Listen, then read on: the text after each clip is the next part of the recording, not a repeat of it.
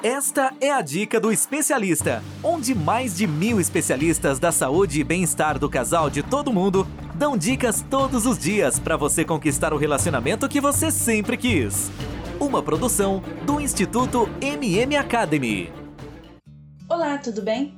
Eu me chamo Helena, eu sou especialista da saúde e bem-estar do casal e esta é a dica do especialista.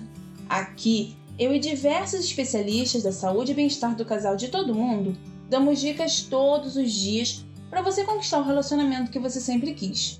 Antes de começarmos, eu quero pedir para você que depois de ouvir a minha dica, dê o seu like, assine nosso podcast nas plataformas, classifique com as estrelas e dê o seu depoimento se realmente o nosso trabalho está fazendo a diferença na sua vida.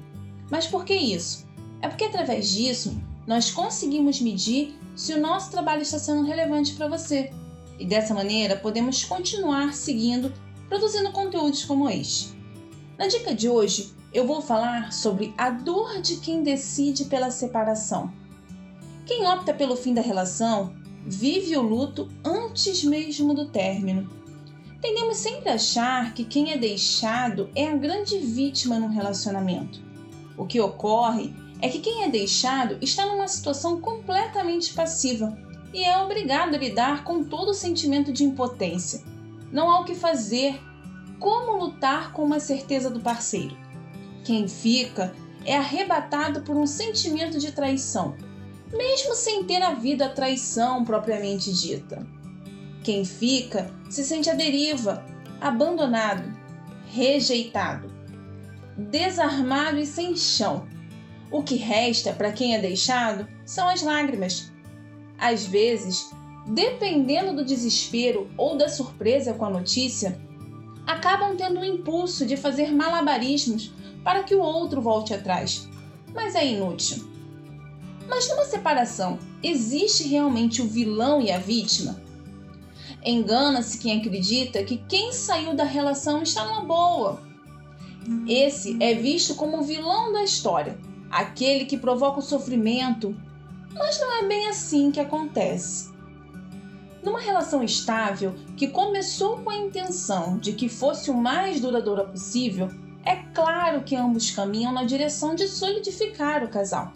Espera-se que o amor seja para todo sempre, e por mais que se fique atento à evolução do relacionamento, o amor, o tesão, o interesse por perpetuar o vínculo pode acabar de um dos lados.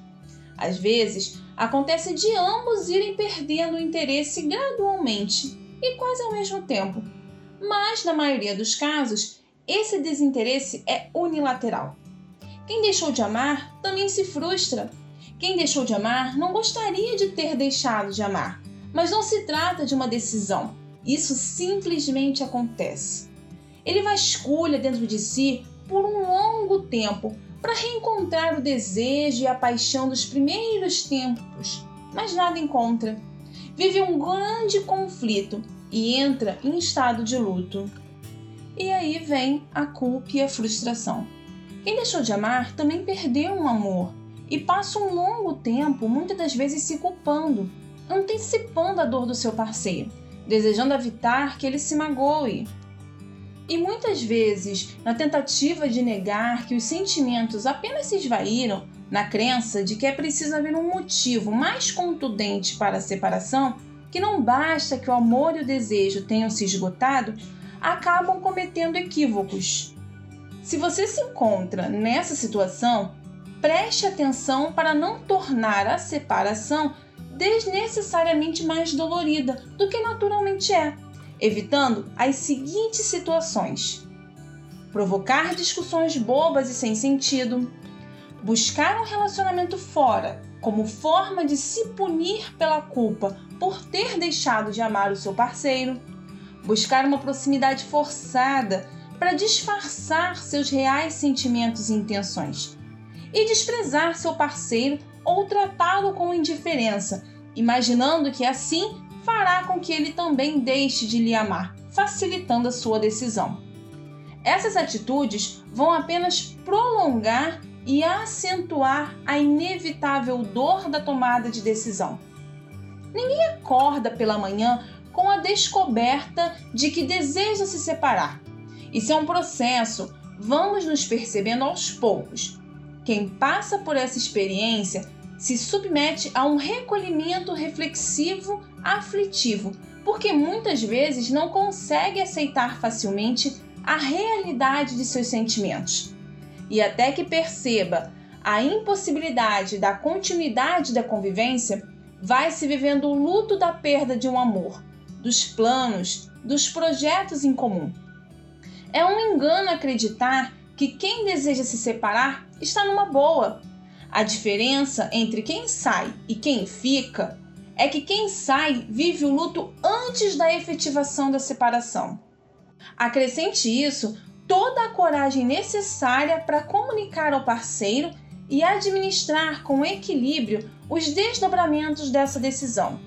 O ditado que diz que quando um não quer, dois não brigam? Bem, esse ditado se aplica perfeitamente nos casos em que o desejo de se separar é unilateral. Quando um dos dois lados chega a comunicar essa decisão, isso já foi longamente maturado e sofrido. A sensação de alívio experimentada por quem sai e a aparente simplicidade com que pode lidar com a questão são muitas das vezes vistas como insensibilidade. Isso é outro engano. Cada um da sua maneira e no seu tempo vive a dor da perda. E passado o primeiro impacto, é sempre bom ter consigo que nas relações de afeto não existe um certificado de garantia e muito menos prazo de validade. Começo, meio e fim. Mesmo as relações que duram até que a morte nos separe sofrem pequenos lutos no meio do caminho. E aí, gostaram da dica de hoje? Para você ouvir mais dicas como esta, basta acessar dicadoespecialista.com ou pelas principais plataformas. Se você gostou, dê o seu like, compartilhe esta dica com alguém que precisa, acesse o nosso canal no Telegram, Bem-Estar do Casal. Procure no Telegram que logo vai aparecer. No canal nós damos dicas todos os dias, além de conteúdo exclusivo, sorteios e consultas gratuitas. Acesse agora! E para não esquecer, não deixe de dar o seu like, assinar o nosso podcast nas plataformas e classificar com as estrelas se você realmente gostou e dar o depoimento se realmente o nosso trabalho está fazendo diferença na sua vida. Lembre-se, é através disso que nós conseguimos medir se o nosso trabalho está sendo relevante para você. E dessa maneira, nós podemos continuar seguindo produzindo conteúdos como este.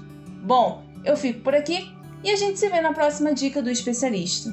Ter um relacionamento feliz é um direito de todo casal. Sabia que 80% dos casais estão insatisfeitos com seus relacionamentos em todo o mundo? Não espere a tempestade chegar. Procure agora mesmo um especialista da saúde e bem-estar do casal e tenha o relacionamento que você sempre quis. Toda semana você ouve nas principais plataformas o podcast Relacionamento Fora da Caixa, para casais que pensam fora da caixa. Um podcast exclusivo sobre relacionamento presente em mais de 24 países. Ouça agora nas principais plataformas. Seu relacionamento está do jeito que você sempre quis? Não?